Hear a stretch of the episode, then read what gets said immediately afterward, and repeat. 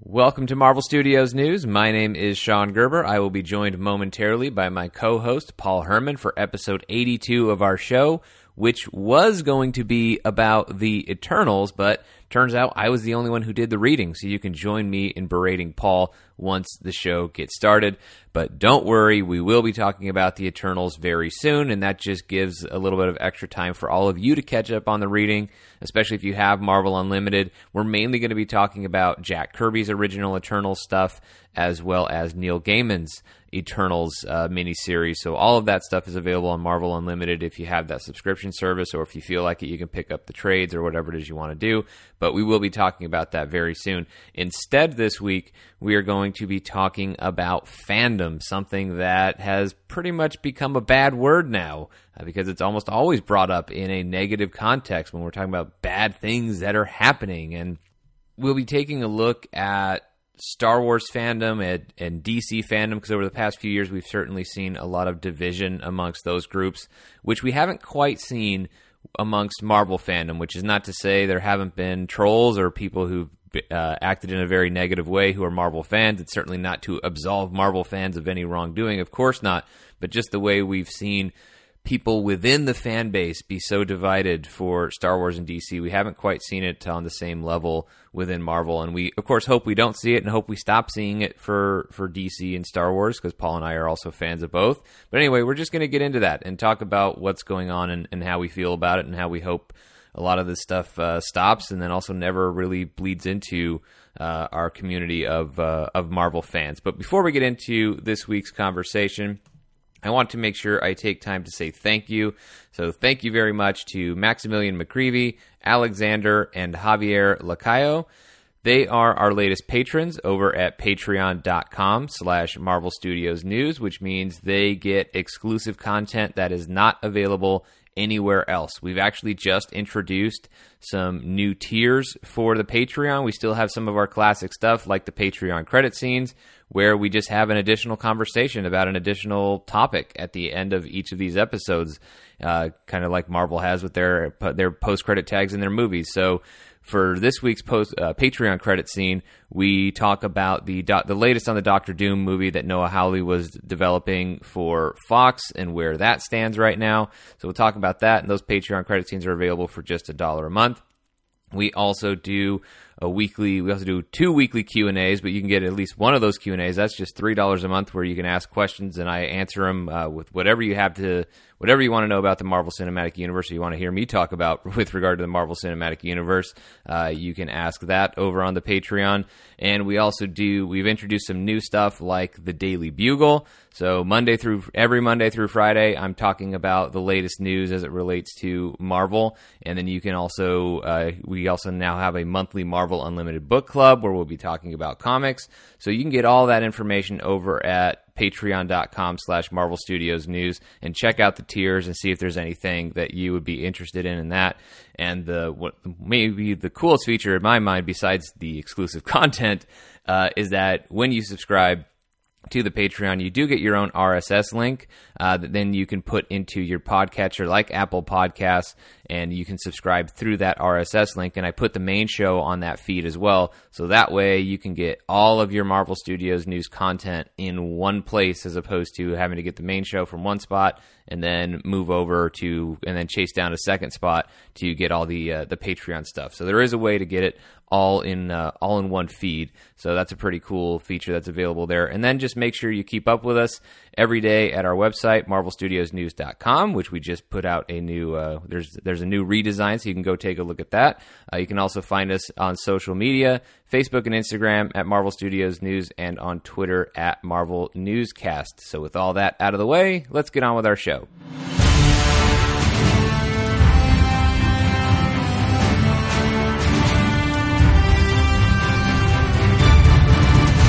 Well, Paul, I don't want to ask you a question that I already know the answer to, so I won't bother to ask you if you did your homework for our episode that was supposed to be talking about the Eternals. So that'll be our next episode. Uh, so we have to delay our Eternals talk for just a bit, but hey, Sorry. we have a long time until an Eternals movie even comes out. So we have. We have an eternity. Oh, Oh no, they do. Uh, oh! oh. Anyway, but I'll let Paul quickly apologize to all of you who were ready to hear about Eternals, All which was probably like three of the people who listened to the show were like, "Yeah, I'll go read Eternals on Marvel Unlimited." hey, those three people are important. Yeah. So no, it's more. Than, it's more than three, but still. Well, well, I just want to say I, I am deeply sorry. You have to understand. I had uh, I had a friend out here. I've just been like work's been nuts, and I've just been on also distracted by Star Wars and all the drama with that going on. So it's you know for people who don't know, I'm also a big Star Wars fan. And I have like two podcasts I podcast for, so it's been a little crazy of getting the, the solo hype and all that stuff. But that's a whole different podcast. But anyway, I apologize. It I will have I will have read a bunch of stuff. I have Sean sending me over um, some specific single issues I want to check out. So because I already own the Eternals uh, graphic novel Neil, by Neil Gaiman, and I have Marvel Unlimited. I'm going to check out some of the Jack Kirby stuff, and there's some other stuff we're going to check out too. I'm really excited because I love. We haven't talked about comics on here in a long time, so I am really excited. Check it out, people. We're gonna have a blast next week. Yep, we will be getting on that next week. And so, in the meantime, got to come up with another topic. But speaking of Star Wars, this has been a topic that we've we have brought up a little bit before on the show. I can't remember if it was in any specific episode on the Road to Infinity War. It might have been during one of the Q and A episodes. I talked about it on today's Daily Bugle, the new daily thing I do over on the Patreon. And so That's really cute, by the way. and uh, yeah, of course, why not? Uh, anyway, so because it had me thinking and, and looking at this division, like I, you know, what we're going to talk about is fandom, and we're going to talk about DC and Star Wars fandom, and it's not about like, well, I mean, inevitably it may come up, but it's not so much about blaming a bunch of people and this and that. I'm just really interested in what's happening in the division that we see amongst different groups of fans for different pieces of IP versus what we see with Marvel because by and large Marvel is this happy place for people where fandom tends to stay united. And it's not uh, it's not because there there aren't times where we could have been divided at some point along the lines especially within the MCU uh, there were times when that could have happened and then it didn't. And so this is just going to be a conversation about that about community and about uh, about fans and we're just going to kind of go through it because if you haven't been paying attention to Star Wars Twitter uh, and other Star Wars social media channels and conversations, it's just gotten really, really nasty. Over, I mean, it, it really kind of started, uh, reached a tipping point with Last Jedi, and then just when you thought it, it couldn't get any worse, Solo happens, and it just gets worse and worse. And you know, Paul, you're much more in the trenches on this than I am when it comes to. Star Wars. Here's the reason why I'm not. Because I'm a DC fan. and, and five years ago, this movie, five years ago this month, Man of Steel came out. And right away, you had people who were divided on that film. Uh, and then it just got more intense from, uh, it just got worse and worse from there. Uh, the division, and, it, and it's not just, when I say division, by the way, I don't, I'm not talking about disagreement. I don't care if fans disagree. People can like the movies that they like and not like the movies that they don't like. It's really just more about how everybody treats each other as a result of those disagreements. And that's what I mean when I talk about division. And so I just saw it getting worse and worse uh, with DC, and then obviously really reached a, a breaking point over Batman v Superman a couple years ago, and it's just really never been the same since. And so when I just saw the very early rumblings of that with Last Jedi, I was like, nope, I'm out. like I want after dealing with after being in that space for a handful of years with DC fandom, I I saw where the Star Wars conversation was going and I just frankly wanted no part of it. I'm happy to say what I have to say about Star Wars and about Star Wars movies and what I think of them and share my opinion, but I've just I have largely just jumped off the train of dealing with any debates or anything like that about the films because it just doesn't seem to be able to be uh, to stay in any sort of constructive uh, place any poor anything that resembles civil discourse. It's just it gets more and more difficult unless you really isolate yourself and uh, stick with a core group of people you know you can discuss these things with. Uh, because if you go outside of that at all, uh, you just end up seeing major backlash. And I know, Paul, you've seen you've seen plenty of it over the past couple weeks, and and not and before that, several months, you know, and several months before that even. Yeah, fandom is a very hot topic right now, and the internet is a blessing and a curse in so many ways because look at me, you, Sean, um, Beerly, Justin, Chris Clow, you know, some these people who I, who, all of you guys I love dearly. I met through the internet and mm-hmm. through fandom. Yeah. And it is, it is, it can be such a beautiful thing. And I mean like totally serious when I say beautiful. It is. It's a beautiful thing.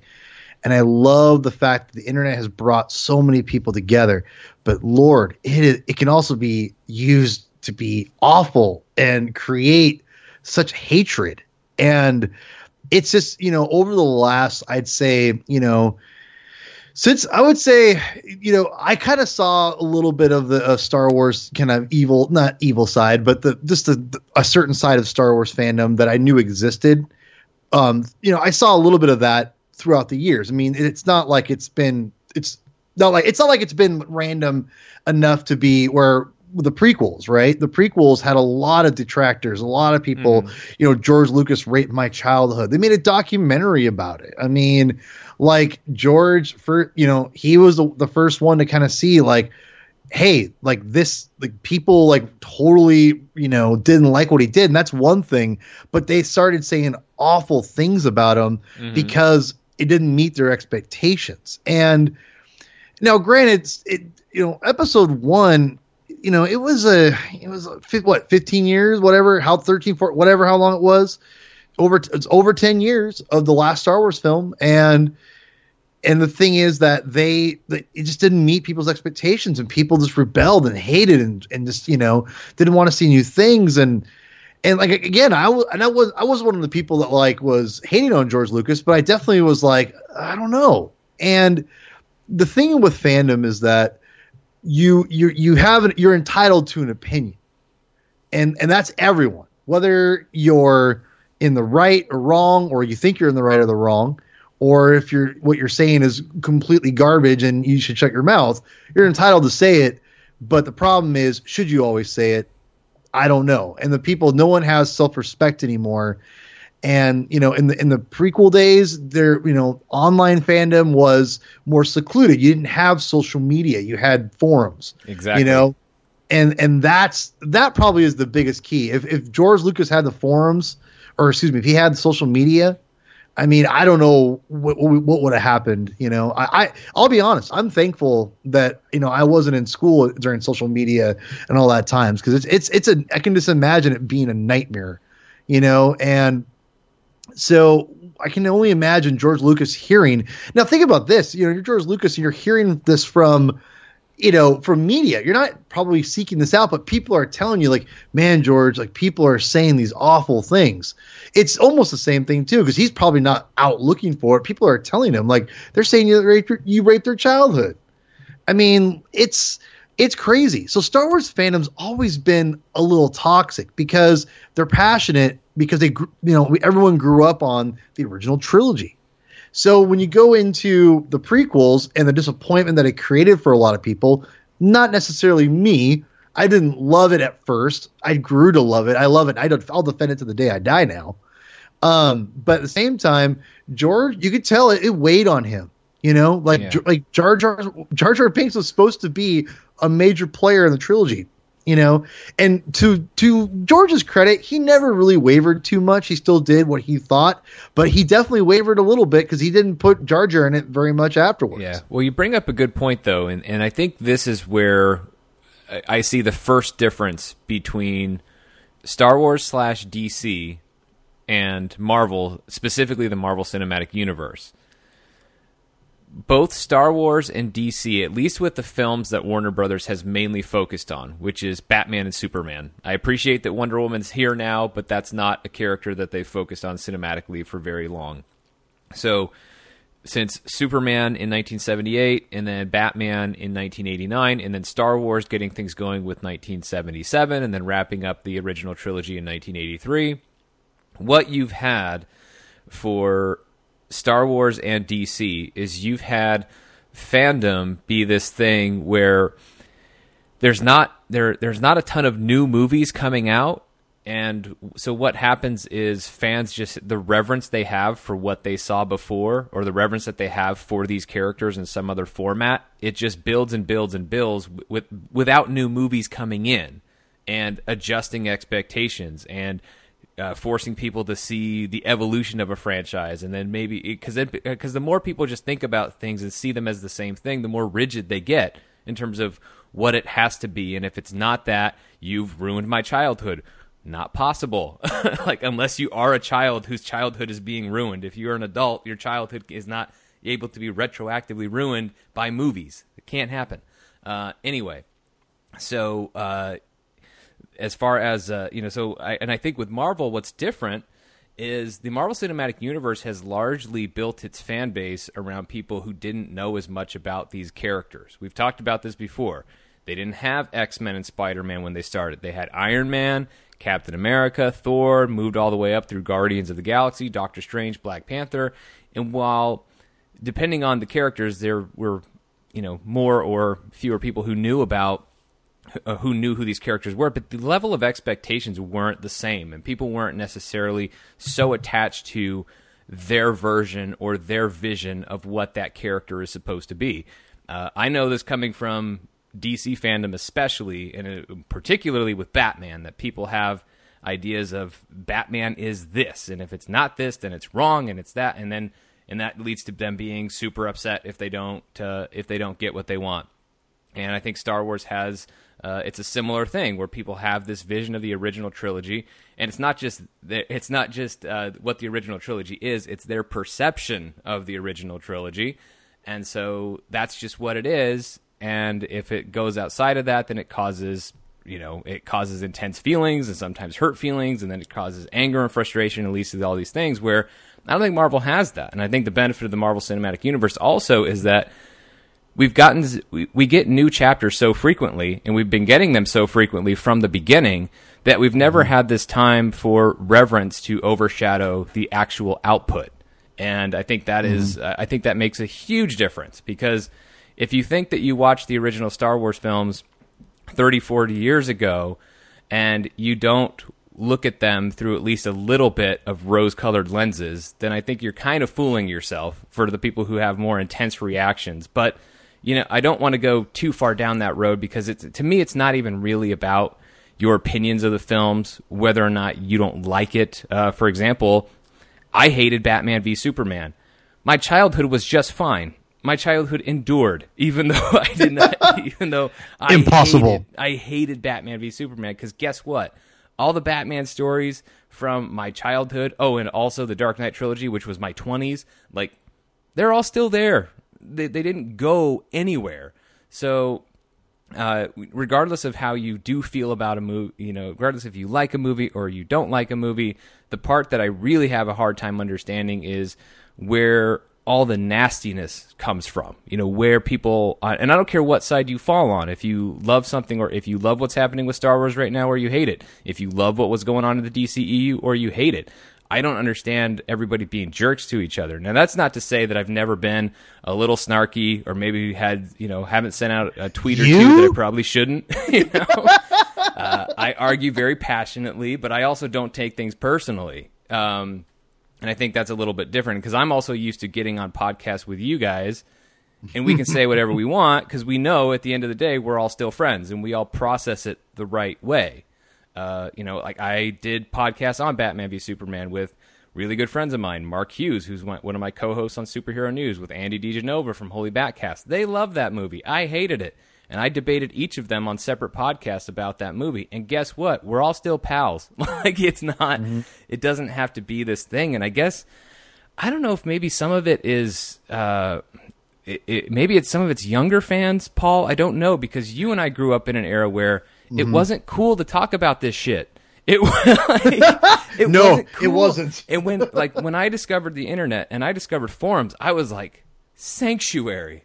Like, I have finally found my tribe. I have finally found people who love what I love as much as I love it and want to talk about it or type about it. like, we will do this, and it's fun. And I guess it was more controllable too when it was on forums because if you Yeah. did have somebody who came in and was Yeah, being an sniped. absolute jerk mm-hmm. for no reason, then mods on a forum would be like, "All right, they're out of here," and just ban them. But obviously, you can't do that on social media. Like, you have to be your own moderator, your own admin, because you can use your mute and your block buttons. But Praise God. you know, thankfully, right? But it's still not. It's still not quite the same. Where you could just build your own little private community, and it worked out. Uh, and it worked out so well. And I think maybe that's because that's why we appreciate this in terms of what the internet, what a gift the internet is to fandom in the way that it's allowed us to find our community and. And it's because we didn't have that. But I kind of feel like maybe some people who are a little bit younger who've always had social media, who've always had forums and everything else to connect with their fellow fans, maybe aren't as precious about that space as we are. And that's not to say that everybody who's being a jerk right now is young, because that's not true. No, it's definitely not true. No. you know, so uh, you know there are there are different factors to it, but I think that's one of the mindsets that I try to have in terms of how I approach fandom is appreciate and especially on the internet and with social media is trying to view it as uh, as a gift and be appreciative of it and treat it the the right way and treat that experience the right way as opposed to just being a d bag.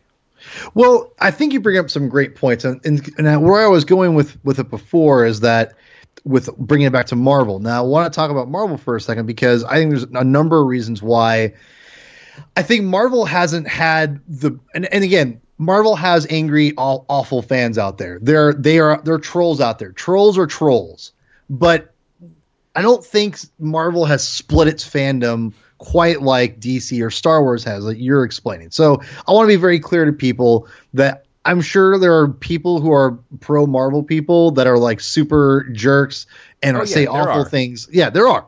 I'm not, but as far as from uh, at least our perspectives of, of online fandom, we haven't seen Marvel fandom split like it has been for DC and for Star Wars. Now, I want to say you brought up a great point. You talked about how these are lesser known characters, right? Like, so it's maybe maybe that has something to do with it. I think it does, and I think you also have to realize is that when you're, it's not just these are these are one unknown. Uh, they were unknown characters, not no, unknown anymore.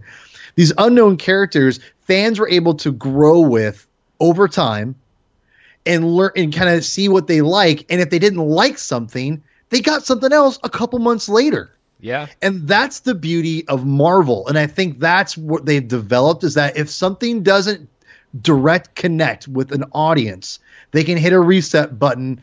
I mean, look at me. I'm a great example of that, right? We talked about it on the podcast. Mm-hmm. I was even ridiculed by someone saying I was being pessimistic.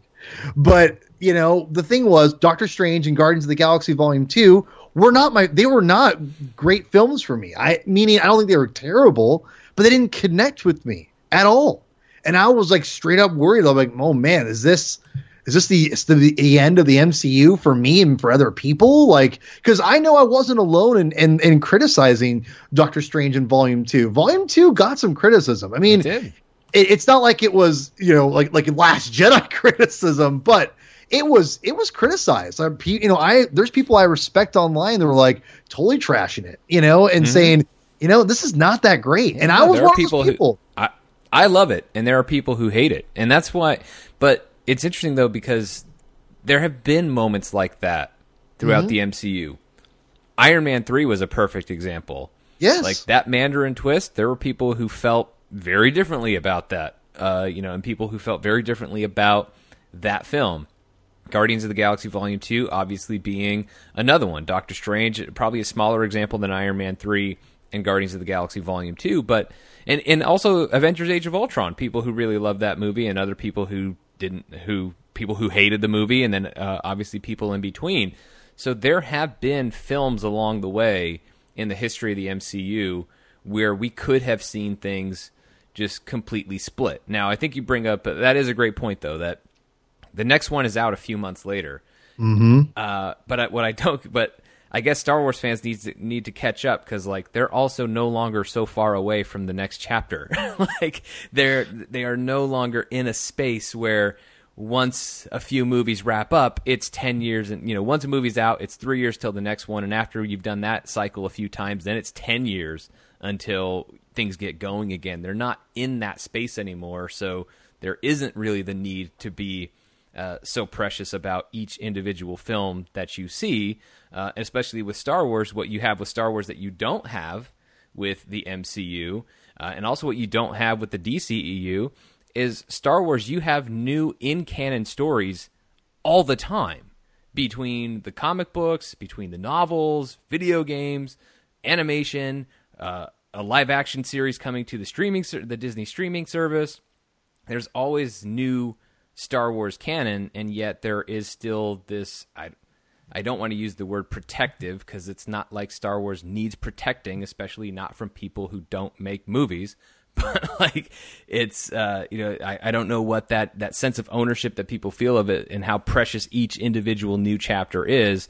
Um, you know i guess star wars fans just got to catch up with that. Marvel fans have been kind of trained from the beginning because in the mcu you had iron man and then just a handful of weeks later you had the incredible hulk. So yeah i guess marvel fans are just more in tune with okay, that one didn't work, but we'll get him next time, champ. Well, yeah, because you remember this came out in 2008, and they've been perfecting it for you know for 10 years. And even by look at age of ultron it's a great example is that it wasn't you know you didn't have time. Like if, if, you think about it age of ultron it might be the most divisive the fan base was. Because i remember you know the whole stuff with black widow and bruce banner yeah. was like you know very divisive. And you know I, a lot of people were upset with joss whedon you know some of the implications that he was you know making with that and, and people taking it you know i guess the wrong way. I i didn't interpret always the same same ways as some people i knew were but that not to take away from them either. It but right. that was definitely making people unhappy. They didn't like the directions they were taking. You know, obviously me, I hated the Teenage Mutant Ninja Turtles references he kept making in the middle of the film. And, you know, and, and I'll be honest, like I remember being like, eh, and I could see a little bit, you know, of Joss Whedon leaving Twitter because of, of Age of Ultron. So there was a time where the, it, it started to go that way. But mm-hmm. you know what happened a few months later? Ant Man came out. Yeah. And that was like a breath a breath of fresh air. And as soon as people started, you know, starting getting a little, uh, you know, and, and also expected probably Ant- I expected expected Ant Man to be crappy.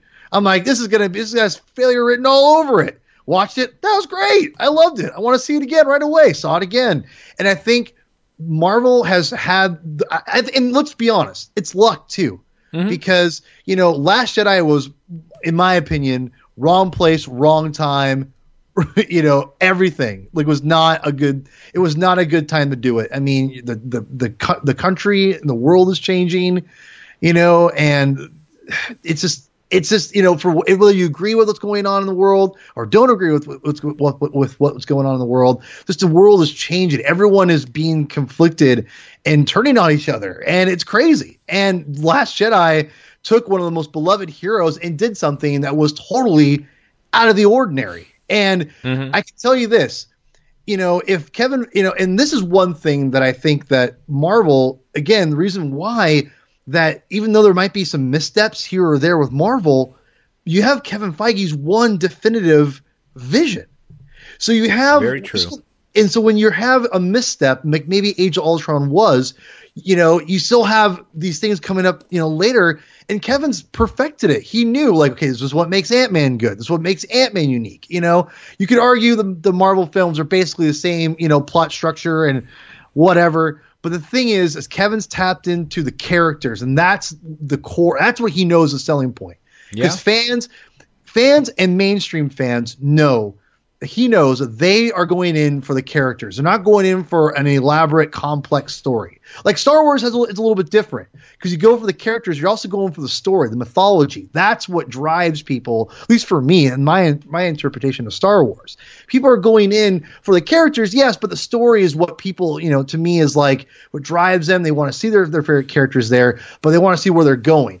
Where people, you know, Kevin Feige knows yeah, a story. I'm going to have a good guy versus a bad guy. It's pretty. It's pretty. You know, one. To, you know, pretty. Pretty easy to figure out.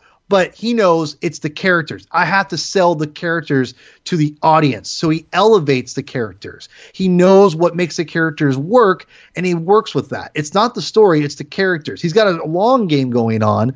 But that's the thing with Marvel is that they, they have that long game already in place. So if something doesn't work, they they can have contingency plans and things well, like that. He's also been able to help shape the audience's perception of the characters in a way because again, most of most moviegoers did not know much, if if anything, uh, with respect to most of the characters that populate the MCU. Uh, most of the characters that are in the MCU are are characters that people had barely heard of or not heard of at all pre two thousand eight. Uh, a lot of a lot of the characters in the MCU people hadn't heard about them until 2012 or 2014, and that I think that helps. I don't necessarily think it's about you know Marvel stories being all that much simpler than Star Wars stories, but I do think the I, I do agree though that it's that character is such a big part of it, and Kevin Feige is is certainly doing a good job of making sure audiences get what they want from those characters. And also, I think the other thing though is that like uh, here's a great example. Steve, let's go Steve Rogers versus Luke Skywalker. So Steve Rogers has evolved over the course of the MCU, and he doesn't make all the same decisions he would have made. But you saw how he changed, and you saw why. So you don't really think that he, as his his core person, like his core heroism, has changed. That's still present. But what has changed is his viewpoint and how what how he feels that heroism, that goodness within him needs to be applied in order to benefit the world. And as an audience member, you find yourself agreeing with him because you've seen everything that's changed his viewpoint as it's happened in the MCU. Uh, with Last Jedi, you didn't see what made Luke Skywalker such a different person because it skipped forward 30 years in the story. So if you haven't been reading books or anything else, which is most of the people who go watch Star Wars movies, and even people who read the books don't see it because like you know there's still not a, there's still way too many blanks that haven't been filled in. So Luke just having uh you know a quick a couple quick flashbacks with respect to Kylo Ren and everything else, obviously that that's not the same as seeing the the full progression of a character feeling so different from one, from one time you see them to the next time that you see them. And I think that is an important difference, but that's also getting into the quality of the you know the quality of the stories or everybody's perception of the stories and I understand that that feeds into the feelings that people have but at the same time it doesn't excuse the behavior like that that can excuse you not you know if you didn't like what happened with Luke in Last Jedi, and I didn't love a lot of what happened with Luke in the Last Jedi. I still really enjoy the movie, but as I said in you know my reviews on superhero news, I didn't love all the Luke stuff. There was some good stuff in there, but there was also some stuff that I just flat out didn't like. But I'm not gonna. But it's not gonna be this thing where you have to go off and be I don't know, such a jerk. And the way, in the way that things get now, like uh, what's very weird about Star Wars, and I don't want to go too deep into this because it just it's a rabbit hole I don't need to fully go down. But yes, but I, I, can't have this conversation and not acknowledge it. I mean, so much of Star Wars, as you mentioned, you know, like our world today, it's been politicized. Um, yeah, and it's for better or for worse. For better, yeah, for better and for worse. And I'm not talking just, and I'm not talking about the films themselves. I'm also yeah. talking about the conversation about the films and why people mm-hmm. do love or don't love them. And I think the the other big problem here that I see and the thing that just kind of annoys me and this annoys me on both sides of it whether you are enjoying what's going on in the current era of Star Wars or you don't like it and it's the same thing that I saw. It's a similar thing to what I saw happening with DC fandom and what I hope we never really get into very much uh, with Marvel fandom. Is it's frankly from somebody who spends a lot of time debating. it's it's a lazy form of argument. Uh, it's the lazy form of argument that you commonly see in politics, which is why you don't when you see ad when you see political ads, you don't often see political ads that are actually about policy. Usually you're trying to attack the person because that's the easier thing to do. If I can distract you by talking about the person, then I don't actually have to make a I don't actually have to make a good point for why I feel the way I do on an actual policy, why I actually hold a certain opinion. And to apply that to movie debates, think of it this way, like right now you have if if people who love Star, you know, like let's just stick with Last Jedi as an example. People who loved Last Jedi, some of them would automatically accuse people who didn't like Last Jedi or the current direction of Star Wars as being racist or misogynist, as being fans who either had a problem with people of color being in lead roles or having women being uh, lead protagonists in the current Star Wars films.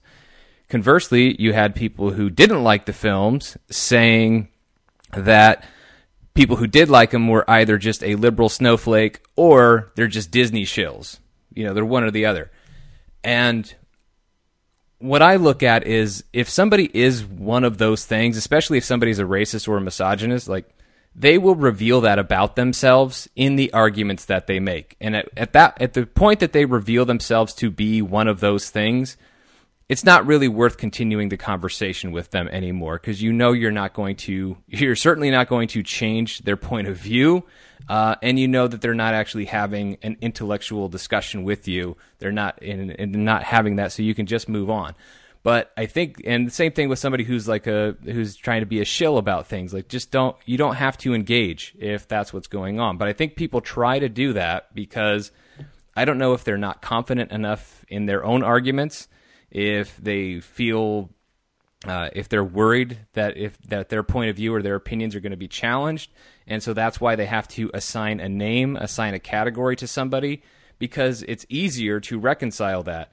If I have an opinion about a movie and you have a different opinion, rather than having to defend my opinion and support it with ar- with arguments that uh, that led me to the conclusion that I have about a film, and actually engage in that discussion with you, it's easier if I just say, well, that's because you're X and you are therefore incapable of agreeing with me. Therefore, your opinion's invalid because you were never capable of seeing it my way because this is because you are this thing that I'm, you are this name that I'm calling you. And which is, again, it's a lazy form of debate. It's a lazy form of discussion. And so I don't know if people just don't have the patience to actually get into these things, but and it's okay. I'm not saying you should go out and debate movies, but if you don't want to have a debate, then just don't debate. like don't don't even start to uh, don't even start to get into it. But everybody trying to assign names and assign categories to each other, uh, especially very with usually by saying very negative things that aren't even necessarily applicable to the situation. Sometimes they are, obviously, but sometimes they're not. And I think you know everybody trying to draw conclusions about each other and paint themselves as other. I'm this side, you're that side, uh, which obviously is a problem we have that goes way beyond, like way beyond fandom in any respect and, and goes into much more important topics. But it's that same tendency that we see bleeding into a lot of the conversations happening right now. And it really shouldn't because this is supposed to be about stuff that we like to talk about for fun yeah, you know, it's it's just sad that people can get into these these ruts and they feel they have to go in and and and argue with people. And I I've getting I've gotten myself into arguments. just, Just the other day, I was arguing with a bunch of you know anti Disney uh, Star Wars you know people who want Kathleen Kennedy fired and think all this stuff and they can think that you know and I've argued with a lot of these people and you know it's a lot of them to me are intellectually dishonest and, you know or or not intellectually honest and all that stuff but and I get caught up in it and it's easy to get caught up in negativity because mm-hmm. it riles you up you know it's you know it's like it, it, hey, to use something from Star Wars you know it's you know it's it's the easy path the dark side is the easy path. Going, you know, getting angry. It takes so it, it, doesn't take me very long to get snap and just lose it, right? So at, you can see how people can give in to like these impulses of like, I have to argue with this person. I have to mm-hmm. say this mm-hmm. to this person. It's easy to do. I do it all the time, and it sucks. I hate doing it. And what you have to do is realize that you're, nothing you say is going to change anyone's opinion. Right and you know and like I said, like you know, going back to to Marvel, you know, there's a lot of criticisms that people throw at Marvel. You know, I've seen, you know, again, you talk about the same movie. There's always it's they're, they're practically comedies, you know, and and it's just funny because you just gotta, you know, I see this and, and they try to rile people up, but it's like I just I don't know what it is, but for me, it's I'm just like cool, okay. yeah.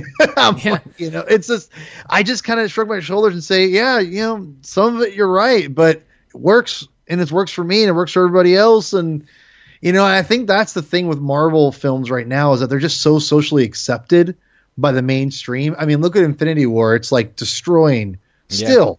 I mean, it's, I mean, God, I mean, like you know, Deadpool has felt it. You know, Solo has felt it. Like they're easy. These are all things that you know and it's because like they're good movies and and they built up and like Marvel just they they pay it. You know, here's the thing. The one difference between Star Wars fans and Marvel fans is that, in my opinion, is that you have you have a certain you know you have a longer period of time to develop these characters and you didn't like re you know reboot all your Marvel characters at once and said nothing from you know everything happened before is is no more and, and then now we're going fresh with a whole new clean slate. And Marvel, you know, uh, there's always retcons and things like that, but Marvel's had you know forever now to develop these characters characters and to know what works and what doesn't for people. And that's you know that's an a little to me that's a little bit of an advantage too these characters have aged and gone through ups and downs. And Kevin Feige, and again, it goes back to vision. You know, Kevin Feige knows what makes these characters tick. Mm-hmm. And maybe not every story is going to click, but he's had years and years of like, that's good, that's not. Like, we're never going to see Tony Stark become teenage Tony Stark and go, you know, fight, you know, Robert Downey Jr. and, you know, and fight because Robert Downey Jr. turns evil. You know, it's not going to happen. It, things like that. Like that's not going to happen in Iron Man. You're not going to do that. And so you have you have what works, you have what doesn't. Same thing with the Avengers.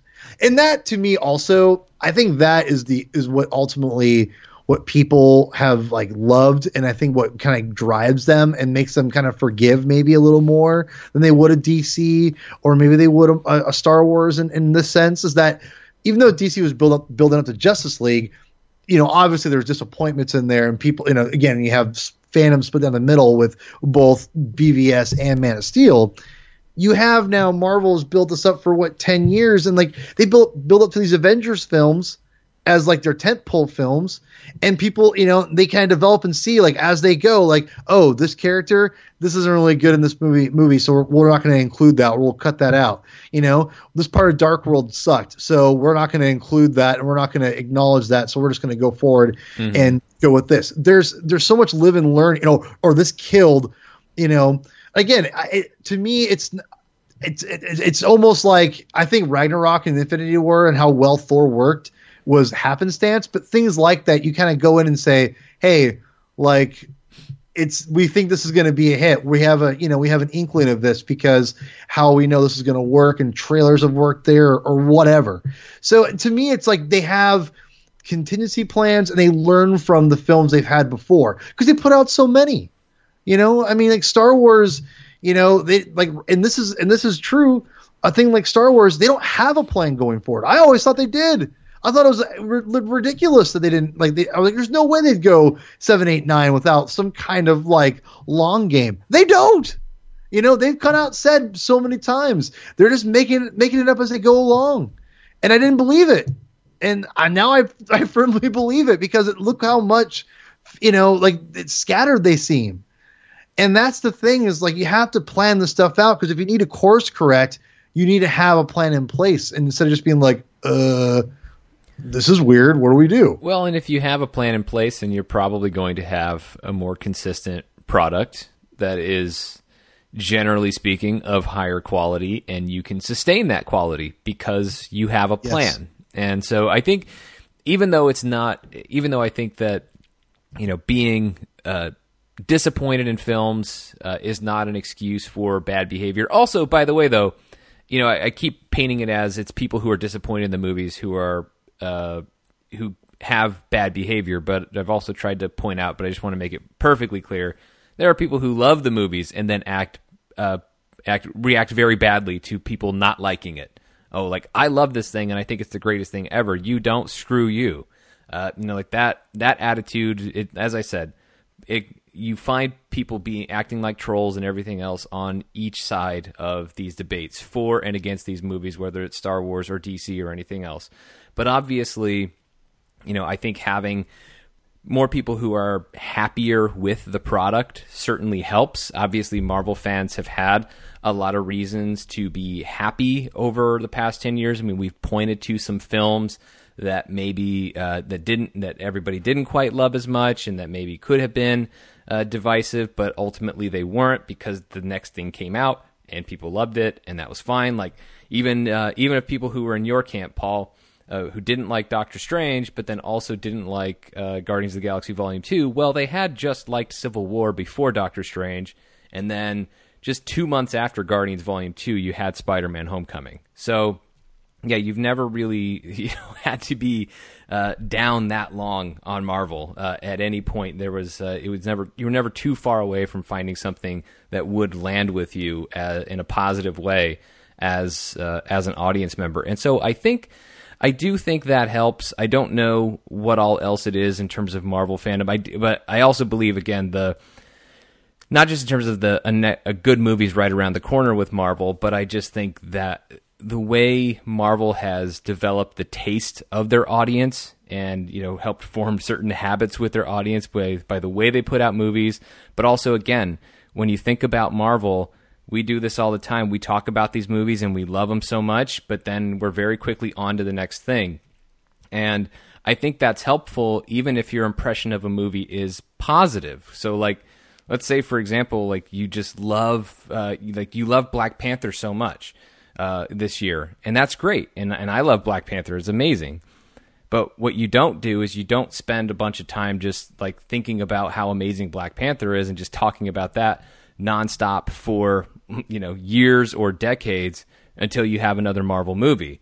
Because I think that's where fans can set themselves up for disappointment is when you you talk something up and you have such reverence for it that you don't necessarily see you stop seeing it as a movie and there you just see it as this major milestone event, at least an entertainment event in your life. And so then nothing that comes out after that can really compare to it. Like there's no there's not really a world in which any future Star Wars movie has a shot against Empire Strikes Back to replace it as the consensus best Star Wars film ever. There's not an opportunity for that. We have had that opportunity with Marvel. Think about how many times we've we've said like, "Oh, this is the best Marvel movie ever," or "This is the best Marvel movie ever." And I think that happens because you don't have years of reverence doing it. I think there actually is a little bit more objectivity across the board when you weigh all of these films against each other because you've never had any film just living in your mind for long enough without thinking about the next thing to build it up in your head as completely flawless when of course it wasn't. And I think that I think part of that informs it. I don't know what else, and I know that some people could listen to this and be screaming the whole time but Marvel fans suck too. There's a lot of Marvel fans who act bad, and as we've said earlier on the show, I yes, there are people who've acted very negatively that are that are Marvel fans. I have seen it, but I have been in this space for uh, you know I've been in this space for a long time, and I've been writing and speaking very publicly about superheroes and pop culture. Uh, I've been doing it for a decade, uh, or actually over a decade now, and I can tell you that by and large, the Marvel fandom seems like the happiest group and just always has. Even when things weren't necessarily going their way, even when Marvel wasn't on top, even when the hottest thing going was actually the Dark Knight trilogy, uh, you know, there was never this, uh, there was never this super, this big cloud of, of negativity around Marvel fandom. And I don't know what it is. I don't, there's probably, somebody who could like I don't know, you'd have to do like a psychological study on the different fans and figure out like is it a happier person who's just more who's just generally more attracted to Marvel? I don't know. But I, I don't think so because there's usually overlap. I'm sure most of you listening to this are as Marvel fans are also a fan of Star Wars and or DC. So I just don't know why I, am happy though. I'm not I'm not complaining. I'm glad that Mar- that uh, Marvel fandom ba- actually doesn't make me feel bad about saying the word fandom because then when I just say the word fandom by itself, now I kind of cringe a little bit. But if I put the word Marvel in front of it, then I start to feel a little bit better. And so I guess it, because it's true, you know, like it's just like uh, you know the term fanboy wasn't always a bad word, and then it became one uh, because then it became associated with more negative behaviors, uh, and uh, so now it's you know now I feel like even the word fandom is becoming that. Uh, and so I don't I don't want it to stay in that space. And also I feel like as a Marvel fan, like I also want to make sure we keep this perspective uh, going forward. I don't want us to ever be like I don't want Marvel fan uh, Marvel fandom to ever be divided in the way that we see that we've seen with Star Wars and that we've seen with DC because it could happen. If you go and look at just go 10 years into the future. Imagine a time where you have a new generation of fans that absolutely loves the Avengers and whatever characters are at the forefront at that time. Which, if I go 10 years in the future, maybe that's still Captain Marvel and Black Panther, or maybe it's involved with somebody else by then. And you have that generation saying, oh, this is the great thing. And then you have the generation of fans that were here for that first 10 years where Iron Man, Thor, and Cap uh, were, were the headliners here. And then being like, no, that's not the Marvel Cinematic Universe. That sucks. This is the like it's never going to be as good as it was in the first ten years uh, with Kevin Feige and whatever else. Uh, which is not to say Kevin Feige wouldn't be around for the next ten years. Who knows what happens? But yeah, I just I hope that we kind of remember this, and I would also hope that Marvel fans look at what's happened in other pop culture fan groups and maybe look at it as a cautionary tale to be like it may be maybe too late for some of them or they got a lot of work to do to get things back to a fun conversation about this thing that everybody loves uh, but I hope for Marvel fans, I mean, we have a pretty good conversation and a pretty good community, and that's worth uh, that's worth uh, that's worth really trying to maintain. Yeah, and I'll wrap up my thoughts by by saying this basically is that again, I'm very thankful that we haven't had fandom be split, and I think I can, you know, a lot, a lot of stuff we talk about, people can disagree or agree, you know, but I think we can all agree that Marvel fandom has not been split. Yeah, there's some people who are unhappy, probably, whatever, but you know, I don't, I have never seen it split like it has been in Star Wars right now, or like with, you know, as Sean has more experience in this than I do in DC. I, you know, again, I'd see glimmers of it with Age of Ultron and things like that, but you know, again there is nothing behind, you know, after it, you know, it doesn't stay very long. And I don't know if that's because of how it's designed with the films coming out. They're just pumping them out. You don't have time to dwell. You just move on because you have more story. You know, more mm-hmm. stories are coming. And that's the thing is like, I th- I just, I'm thankful that we haven't had that, you know, and let's be real here, you know, Infinity War could have split fandom if it wasn't well received. If, if it wasn't, you know, this could, you know, who knows? I mean, it was a risky movie to make. If it's it's a it's a deep movie, but they hit into the zeitgeist of the of the fa- of the of the mainstream audience, and they got it. They got they're on the pulse, man. So what? Maybe Avengers four will split fandom. I don't think I don't think it will. I don't want it to, but right now I'm just thankful that Marvel fans have you know there's there's more unity among the fandom than and than I have seen in other fandoms. And it's amazing that, you know, for the most part, 10 years, it's been pretty unified. Like there's not really a divide as far as a negative where people are attacking each other and, you know, we're calling out for Feige to be fired and people, you know, all that stuff. I mean, everyone, Feige's job is pretty much well secured. so, well, yeah. But yeah. So I, I would just, you know, I'm thankful and I would just preach, you know, negativity is, you know, is only to, you're only going to create more negativity. It's easier to be negative. Try to, you know, if you want, if you don't like something, be positive in what you want to do with it. Don't be negative with it because you're only going to breed more negativity. And it's just, we don't need that in this world. I don't want to be preachy here, but grace, man, I'm telling you, grace. That's the key to life and other people. Give grace. Well, I can also tell you how happy it made me to make and stick with the only New Year's resolution I've ever stuck with, which was no Twitter fights in 2018. like I, you've been good. You've I, been good. I have not. Uh, I have not jumped into any of this stuff, and even with Infinity War, I, you know, like for people who were critical of it, I have multiple places in which I get to broadcast my opinion. I have this podcast, I have superhero news, I get to write my opinions at superhero news and Marvel Studios news. you know, I have outlets to say what I need to say about these films. And if I hear criticisms, I can address those in these places that I have. And that's kind of the only place that I really need to make my arguments. That's I don't need to get into.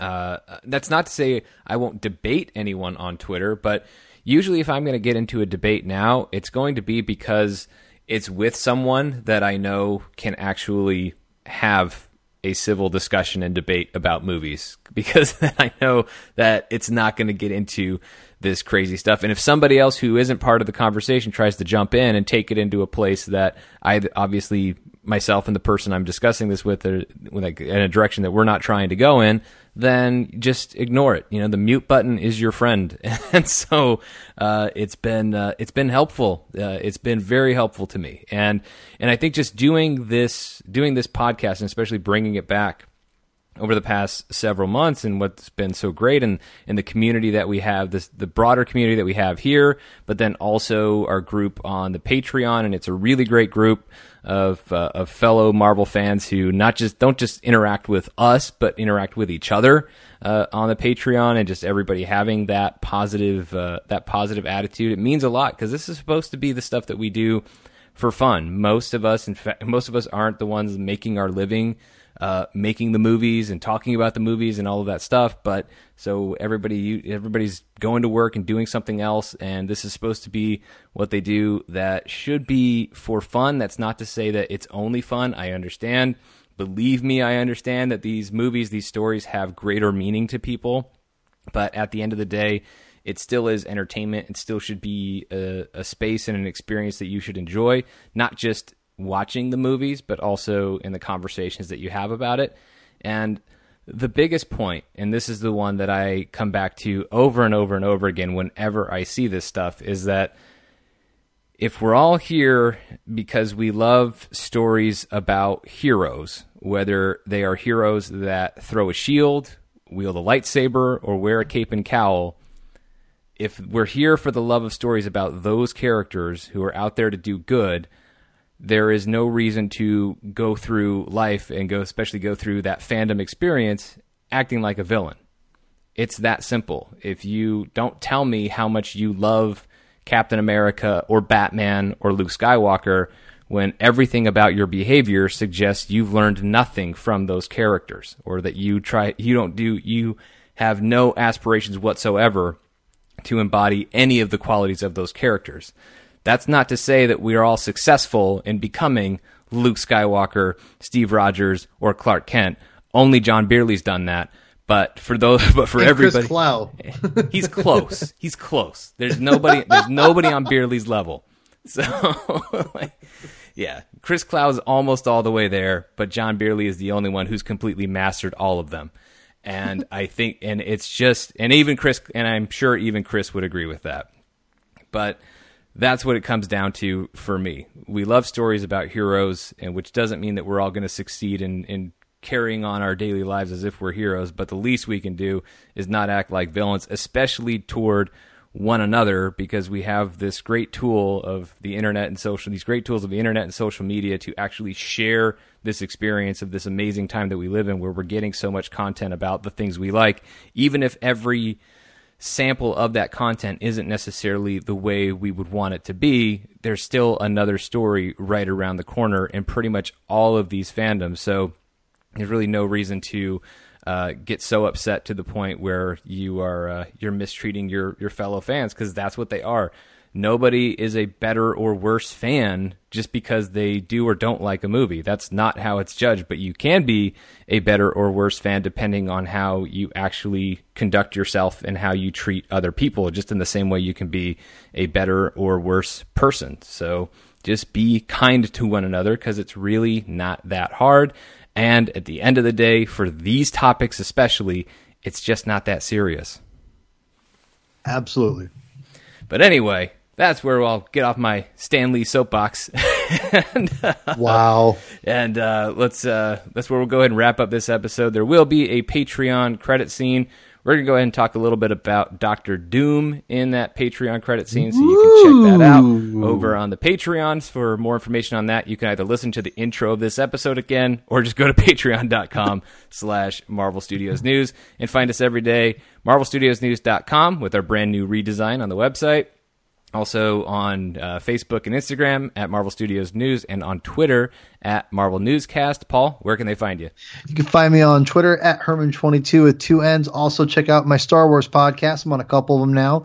Blaster Canon. It's, uh, it's Canon, C A N O N. Uh, via Den of Geek. You can also check out my other Star Wars podcast, uh, Star Wars: The Saga Continues, on the Thunder uh, Quack Podcast Network. Two good uh, good buddies of mine, t- Tim and Kyle, have asked me to join their show. I have done so, so please check out both those shows. They're a lot of fun. And you can find me on Twitter and Instagram at Mr. Sean Gerber, Sean spelled S E A N, or over on Superhero News, either at superheronews.com or YouTube. It's .com slash superhero news. Just the Superhero News YouTube channel. You can find it. It's not that hard. Anyway, take care. For Paul, I'm Sean. Thanks as always for listening. We'll see you soon.